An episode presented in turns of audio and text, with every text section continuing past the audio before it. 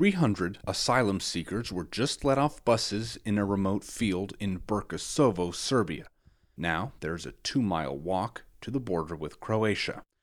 Tarek is 25 and from Damascus. He just defected from the Syrian army and connected with a smuggler over Facebook who led him to the dangerous sea crossing between Turkey and Greece. We don't sleep, walking, walking, walking, bus, trains, ship, walking.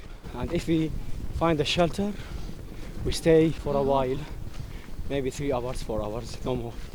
So I lost my track in time. Serbia gives asylum seekers three days to move about the country, but nobody wants to linger, and that's why they're here. Czech volunteers line the route to the border and provide the unenviable task of crowd control. The Serbian police ceded this role, along with the provision of most services at the crossing. I don't know how many people are on top uh, on the border, but uh, probably in two, three hours you can get to uh, the camp.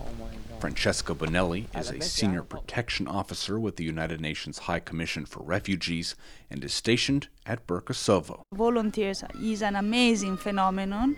We have here in um, Berkasovo the Czech volunteer group, and they are doing an amazing job. But things can get testy at night. At 2 a.m. Sunday, crowd control volunteers were on edge. The border closed temporarily, and a thousand people amassed, hoping to pass through in temperatures hovering at freezing.